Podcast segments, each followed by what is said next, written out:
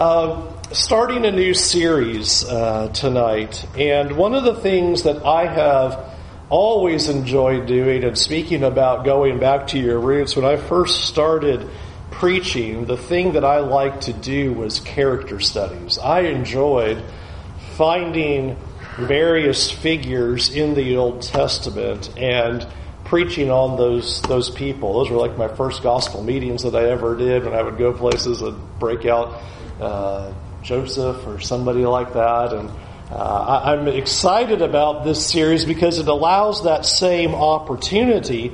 Uh, because First and Second Kings, which by the way, like First and Second Samuel, one book broken into, uh, is very different from what we've been doing. Uh, what we have been doing really for quite a while is tracking God's plan of redemption as seen in these various figures. And I believe 2 Samuel 24 is intended to be the culmination of that because it ends with this thunderous point of David has come and has interceded for the sins of Israel and, and has spared the people. That's what we've been waiting for for an awfully long time. I mean, we've been waiting for that back from Moses when Moses said a prophet like me would arise with these kinds of pictures and then ultimately ending on, on David. Uh, first and second Kings and first and second Chronicles are ultimately different. Uh, both of those books are written after the exile. Chronicles is a much more positive book in the retelling of history. It's trying to teach Israel how to restore their worship and how to come back to God after all of their failings. However, First and Second Kings is not so positive. Rather, it's somewhat of the opposite. It's explaining why Israel is in exile. This is a, a, a, very negative book and is ultimately going to explain the fall of Israel. And uh, the fall of Israel is exemplified in the life of Solomon. And that's what our series will be, is we're going to look at the life of Solomon and call that series Rise and Fall because with Solomon, we're going to see Israel come to its greatest heights and then be utter catastrophe and break into pieces and never come back to the greatness of what it was under Solomon's reign. And so God is going to give us this picture through Solomon's life, which then symbolizes Israel as to here's why they should have rose and here's what God wanted of his people and then ultimately here's why they fell and why they went into exile. And the big question that overhangs that, if you think about, is going to be the decimation of the kingdom and here are the people in exile being told about here here is why Israel fell. The big question would be, how can there be hope in the face of human failure? If people are going to fail so catastrophically against God, then how is there going to be any future hope? How is God going to accomplish His purpose? How is He going to save the world? Especially if you think about the lens that we are going to read about the Son of David. This is the son of David. This is Solomon. This is the one. And yet we are going to see ultimately the wheels come off. And so what we have then in, in 1 Kings is, is really exemplified even in the life of Solomon. And it is exemplified in this first chapter. Because this first chapter is going to be about walking worthy. And I think that's an important picture that is going to be portrayed in this chapter. Now, how this chapter opens is, pretty fascinating because it is a clear break from the first and second Samuel account. In Samuel, we have seen David depicted as this vibrant leader a great leader with his mighty warriors and establishing the kingdom and saving the people, redeeming Israel. He has been a positive figure of how he has been able to seek the Lord with all of his heart. But First Kings opens, and its point is not anything to do with David, but really to cast a negative shadow on David. The very first picture we're given is, now King David was old and advanced in years. First Kings 1 verse 1. And although they covered him with clothes, he could not keep warm. The picture of David is now reversed. David is now depicted as this powerless, frail, weak king who is unable to rule, unable to even keep himself warm. And that is then depicted in this frailty and weakness that he possesses. And so it's a far cry from the picture of David that we've seen up to this point of winning battles and establishing kingdom and overthrowing giants and putting down the foes and surviving on the run. It is David, you can throw all the blankets on him you want, he can't even stay warm. We have a frail, powerless, weak king. And, and that is all the more depicted in what's told to us in verses 2 through 4. Verse 2 Therefore his servant said to him, let a young woman be sought for my lord the king, and let her wait on the king and be in his service. Let her lie in your arms, that my lord the king may be warm. So they sought for a beautiful young woman throughout all the territory of Israel, and found Abishag the Shunammite, and brought her to the king. The young woman was very beautiful, and she was of service to the king, and attended to him, but the king knew her not. All right, you might have read that at points and thought, what is happening here? And I hope that we would recognize that it is a negative statement of, about David. That is how this book wants to open. Because if ultimately the concern is for David to keep warm, he has a myriad of wives that could probably deal with that. We're going to re- read about Bathsheba here in just a moment, never mind the other wives that he possesses. Not only that, if warmth is the only concern, then why do we need to seek through all the kingdom for a beautiful young woman to be the one who is going to now be able to keep David warm? The statement here that's made about they find this beautiful woman, but they had no relations, is not a statement about moral integrity, but rather a statement about his frailty. It is about his weakness. In fact, I think it is interesting that the way Kings wants to end David's life as it pushes forward in the fall of, of, of, Israel is to speak about the last thing we hear about David is ultimately the thing that has started his downfall will also be the end of his downfall as well. His downfall begins with beautiful Bathsheba in his arms, and now we have a beautiful woman in his arms as the scene closes. It's a far cry from the book of Samuel that it wanted to paint of David. Rather, this is setting up an opportunity for what's about to happen. That David is weak, he is frail, and he is unable to rule over this kingdom. And I think the implication is that it is because of his sin. That this is the outcome of his sinning. We, we see movies and TV shows that like to play upon that, that as wickedness increases, there is this physical effect on the human as they deteriorate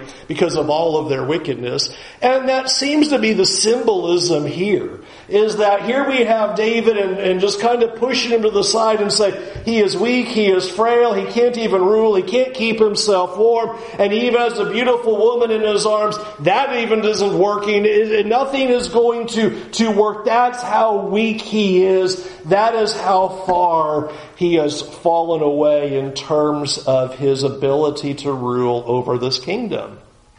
And what the writer of Kings wants us to see is really a power void has occurred. That's what the very next verse is after setting up this weakness of David. Verse 5 tells us about Adonijah. Adonijah, the son of Haggith, uh, exalted himself, saying, I will be king. And he prepared for himself chariots and horsemen and fifty men to run before him. Because David is so weak, he is unable to rule. He is essentially being deemed useless as ruler at this point. Adonijah says, Hey everybody, I'm the king.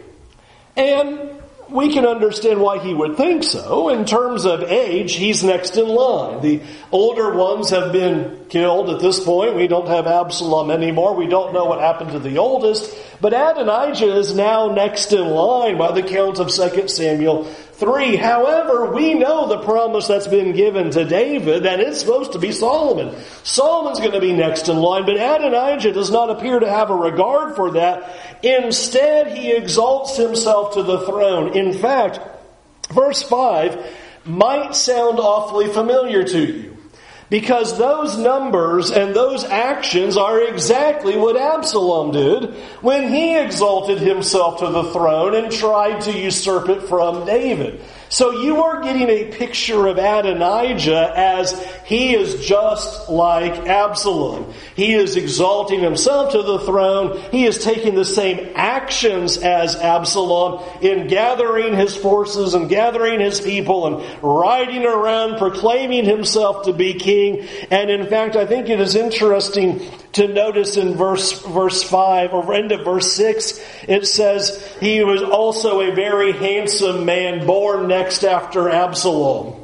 Well, that's as strong as a connector as you can get. Remember, Absalom was flowing long hair guy who never cut his hair except once a year and that whole scene that was given to us. Well, Adonijah's being thrown right next to Absalom. He acts like Absalom. He's handsome like Absalom. Absalom. He exalts himself to the throne like Absalom. He is running around claiming to be king like Absalom.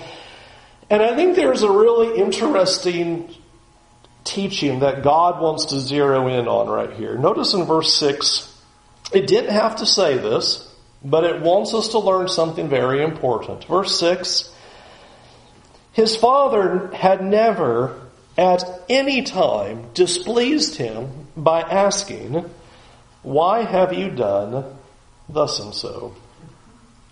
Another ding on David is dug out right here. And what an interesting point that the author wants to make. That one of David's failures is that he never restrained his son. Now think about how God is putting David's parenting skills in the category of Eli.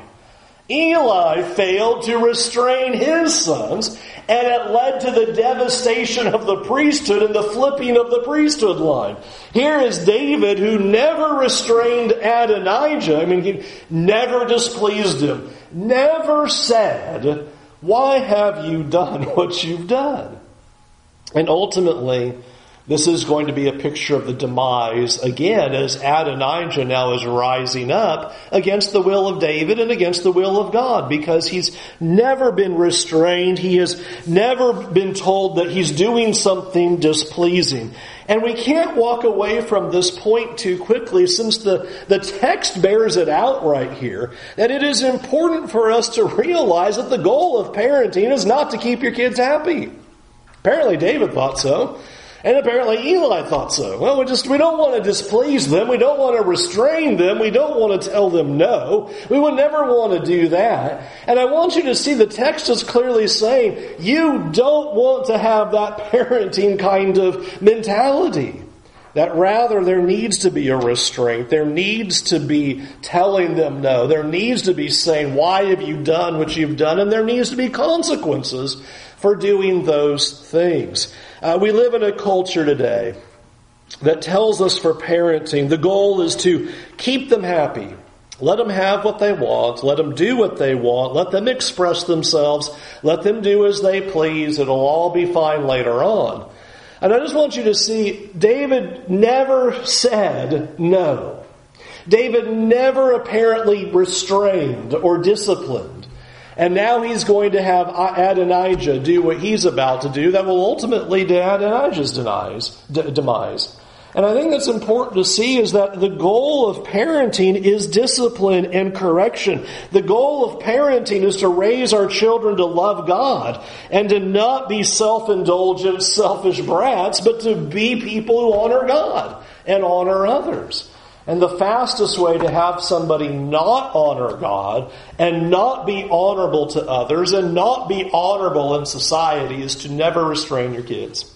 And it's so interesting that the author here wants to go out of his way. He didn't have to do that. He didn't have to say that right here. He just could have said, you know, Adonijah's being a, being a pain. He's being a mess. But he wants to tell you, David had a failure here. David made a mistake didn't stop his son, didn't tell him no, didn't say, you need to quit that, never challenged him. And now we have Adonijah uh, doing what he's doing now, acting like Absalom, becoming a rebel against the will of David. And now basically rallying everybody for this kingship. It is particularly interesting to note that we have in in verse uh, 7 as he has Joab and he has Abiathar the priest on his side. Uh, that should be pretty stunning that Joab, the right hand man, commander for David, and Abiathar, who was right there with David and a helper of David, even while they were on the run, uh, is not on David's side, but is actually here with uh, Adonijah. While contrast, we have with while Joab and Abiathar with Adonijah, verse eight, we have Zadok and Benaiah and Nathan, uh, they are, along with the mighty men, not with Adonijah, but they remain faithful to David and ultimately to Solomon. That is a very important text. It won't come out tonight, but knowing who's on whose side plays out in chapter 2 in very big ways. The, the, the line has been drawn and the die is cast and everybody has chosen their new king. And just to see that who is on Adonijah's side is Abiathar and Joab. Well, this causes a very big problem because now Nathan comes to Bathsheba and says, we have a problem. Adonijah is going around the city proclaiming himself to be king. He is uh, now going to hold this tremendous feast and inviting the important people and Israel to hear how he is king and essentially coronating himself to the throne all on his own within earshot of Jerusalem, where the location that's told to us in this section was very close to Jerusalem. And so Nathan comes to Bathsheba and says, here's what you need to do. You need to go into David and you need to say, did you make Adonijah king? I thought you swore it would be Solomon because Adonijah is saying he's king. And Nathan says, no sooner that you get done saying those words, I'll run in and I'll say the exact same thing. I thought Solomon was supposed to be king, but Adonijah is running around claiming to be king. David, did you anoint Adonijah to be king? And so that's what happens. Bathsheba goes in and informs David of, of Adonijah's proclamation as king. Quickly after that, Nathan comes running in and says the very same thing, confirming everything that Bathsheba had said. In verse 28, you have David then calling for Bathsheba to come in, and he makes an oath in verse 29, As the Lord lives, who has redeemed my soul out of every adversity, as I swore to you by the Lord, the God of Israel, saying, Solomon your son shall reign after me, he shall sit on my throne in my place. Even so will I do this day. And so David says, Solomon's king. That's what God said. I made an oath. And so I am proclaiming that this very day that Solomon is to take the throne. And so Adonijah attempt to fill this power vacuum because of the weakness of David and the weakness of his reign and the not even knowing what Adonijah is doing, uh, we see him to, trying to take that, that void and become king himself. Nathan and Bathsheba come to the rescue and say, it needs to be Solomon, right? And David goes, yes, of course it is Solomon. He is going to be king. Well, nothing ruins a coronation party than having the king say, no, you're actually not going to be king. Uh, I know that you were next in line, Adonijah, but what David then says is for Solomon to be run around and everybody in Israel proclaiming Solomon is the new king and basically long live, live Solomon. And the crowds that are praising Solomon and rejoicing over Solomon are so loud in their proclamation and praise that they can, at their little party that they're having for Adonijah's coronation, they hear this uproar and are wondering, well, what exactly is going on? And so one of the messengers comes in thinking it's good news that all of Israel is really excited about Adonijah. And they're like, no, Adonijah, sorry, bad news. It's not about you. It's actually that David has anointed and appointed Solomon to now be king and not you. And you can imagine all the friends now slink away. you know, everybody who was on your side don't, don't have the power figure anymore. And so they all slide away from, from Adonijah at, at this, this point. And Adonijah knows that he is in trouble. And so what Adonijah does is he now is going to go on the run to try to find mercy. Verse 50, we are told Adonijah feared Solomon, so he arose and went and took hold of the horns of the altar. You're going to see that happen a few times. And you might wonder, where in the world does that come from? Why do people keep running to the horns of the altar to grab onto it? What you had back in the law of Moses was that if you accidentally killed somebody, rather than the avenger of the, the kinsman avenger coming and killing you, you could run to the altar where that priest was in a city of refuge and lay hold of the horns of the altar, indicating it was an accident. The priest then would determine if it was an accident or not. If it was not an accident, he'd allow the kinsman redeemer who was coming to avenge the blood that you spilled, then to go ahead and pronounce his judgment and kill that person for the death that that person had caused. But if it was an accident, remember, then that person was allowed to stay in the city of refuge until the priest had died. Well, that's the imagery that's happening here is then grabbing the horns of the altar becomes synonymous with begging for mercy. And that's what Adonijah now does. It's not that he has killed somebody, but he knows he's in trouble. And so he's begging for mercy and he goes and he grabs the horns of the altar. Verse 51, this was told to Solomon that he's holding on to the horns of the altar saying, let King Solomon swear to me first that he will not put his servant to death with the sword. So he will not let go, but is instead begging for Solomon's mercy. Don't kill me. Don't execute me. I know that I've done wrong. And the words that you see Solomon say are the key to this chapter, the key of our lesson tonight, and it's the key to the book. And it's ultimately the key to the kingdom of God. Listen to what he says in verse 52. And Solomon said, If he will show himself a worthy man, not one of his hairs shall fall to the earth. But if wickedness is found in him, then he shall die. That's the message. That's the big point Solomon makes. Okay, Adonijah, you have a chance.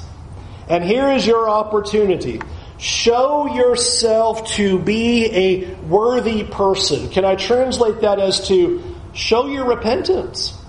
Bear fruit worthy of repentance. You tried to claim the throne, then show yourself a worthy person and nothing will happen to you. Live your life differently and think about ultimately what Solomon would be saying is you must submit to the kingship of Solomon.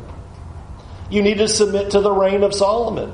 So act worthy, change the way you're living, show your repentance, submit to King Solomon, and nothing will happen to you.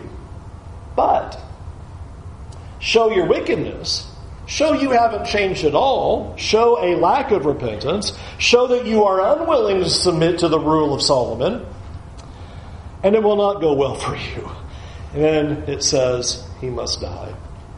I want us to think about how that is a clear New Testament message. Think about how the Apostle Paul makes the exact same proclamation that sounds so similar to what Solomon tells Adonijah in Ephesians chapter 4 and verse 1. After describing the grace of God for three chapters in the book of Ephesians, the Apostle Paul then says, I therefore, a prisoner of the Lord, urge you to walk in a manner worthy of the calling to which you've been called. That's the idea right there. That's the very picture. You have been shown mercy and you have been shown grace. Now, what are you going to do with it? Now, are you going to walk in a manner worthy of what has been bestowed upon you? Or will wickedness remain in you? That's the question Solomon is essentially giving to Adonijah. The choice is yours of ultimately what are you going to do? Are you going to show your repentance? Are you going to live a different life because of the grace that is going to be extended to you at this moment? It, really, the ball is in Adonijah's court. What are you going to do now? I'm going to give you mercy. Now, what is ultimately going to be your response? Now, when we talk about being worthy, sometimes we get stuck on that. And I think it's important to clarify that concept because I think often we come along and go, well, I can never be worthy of what God has done. And true and amen. That's right. That's not what the text is saying. The text is not saying, you now need to be worthy of, of what God has done. That is an impossibility. There is no way to be worthy of the grace of God. There is no way to be worthy of the blood of Christ. But if you read it carefully, that's not what Paul said, nor is that what Solomon is saying to Adonijah. What he is saying is, you need to live your life in such a way that is compatible with the grace that's been extended to you. That's what living worthy looks like. It doesn't mean you are worthy, but you are going to live your life differently now so that it matches what has happened to you. It will match then the grace that has been extended. I won't be that worthless person anymore, is what Adonijah should be thinking right now. That's what he should be ultimately saying. I won't be a usurper. I won't try to overthrow. I will submit to you. I will do what you say. I will show my sorrow. I will live worthy of what you've done for me. That's the idea. Not that you are intrinsically worthy. It can't be. But that how we live and how we act reflects what ultimately has been done for us. And I think it's important to consider at the end of the day, uh, we are Adonijah.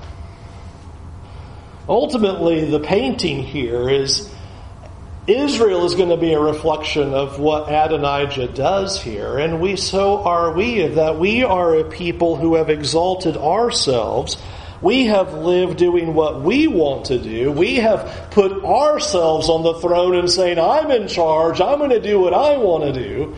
And grace is being extended to us. And now God is saying, now what are you going to do with the grace? Are you going to continue to exalt yourself on the throne and be in charge? Or are you going to submit to the reign of the Son of David? Are you going to listen to what the Christ says to do? Or are you going to show your, your unworthiness by continuing to be in rebellion? That is very much the picture of this chapter, of this book, of really the whole of history. And the problem of humanity is the decision of who's on the throne and who is in charge. Is it God or is it us? We are called to live differently because of the new life that has been given to us. In fact, if you continued reading in Ephesians chapter 4, and in verse 1, after calling us to walk worthy of the calling to which you've been called, listen to what he continues with. With all humility and gentleness, with patience, bearing with one another in love, eager to maintain the unity of the Spirit in the bond of peace. You see how there's a description of life change? You see what God has done for you. Bear fruit worthy of that. Live a life that's different. Show humility and gentleness. Bear with one another. Show love. Endeavor to have peace. Be different because you recognize that you are not the one in charge, but God is. And we will live our lives then ultimately in desiring to submit to his reign and his rule. In fact, the very idea of Adonijah running to the horns of the altar and begging for forgiveness as we end the lesson is somewhat similar to the picture of what was offered to us. Hebrews chapter 4 and verse 14. Since we have a great high priest who has passed through the heavens, Jesus the Son of God, let us hold fast our confession. For we do not have a high priest who is unable to sympathize with our weaknesses, but one who in every respect has been tempted as we are, yet without sin. Let us then draw with confidence draw near to the throne of grace that we may receive mercy and find grace to help in the time of need. You have a picture of God saying, You can come to the throne room and find mercy. You can come to the horns of the altar, if you will, and find grace. But the question that Solomon put forward to Adonijah should guide how we live our lives. Will we live in such a way that we show that we are worthy in the sense of putting away wickedness, turning from evil, submitting to the will of God, living a life that is compatible with the grace of God. That is the walk that we have been called to do, to be worthy of the calling, is that we are compatible in our lives with the grace that's been extended. Or, as he continued, or if wickedness is found in us, then we shall die. Will we continue then to go on doing what we've always done with no repentance, no fruit of change, and no desire to follow him? Let's go to God in prayer as we close. Our Heavenly Father, thank you for the offer of mercy, and thank you for giving us the opportunity to repent. Thank you for choosing to offer that we would have a choice as to our outcome, that we can submit to you or not. And we thank you for your patience. We thank you that you give us such a long opportunity to choose to serve you. And so, Lord, we, we praise you for your long suffering and patience. We, we thank you that you continue to endure with people like us and with all humanity and all of our sin. And we understand that it's a display of your love, a display of your mercy and grace. Lord, forgive us for when we have had wickedness and when we've continued to be on the throne doing what we want to do rather than submitting. Lord, not only do we pray for forgiveness, we pray for boldness and strength to submit to submit to your will, to really bear fruit that shows our repentance and shows our change. And that we could be like the apostle Paul said, that we would walk worthy of the calling to which we have been called, this wonderful grace you have given to us. Lord, strengthen us in our humility and gentleness. Strengthen us in our dealings with one another. May we be more loving and kind. May we be the people that you have called us to be because you've extended such grace to us. In Jesus' name, amen. I'm going to sing a song now in just a moment. And if there's any way we can help you respond to the invitation that God is offering of grace and mercy to come to Him with all of your heart and change your ways before it's too late. We certainly encourage you to do that this, this very evening. Won't you come and do that?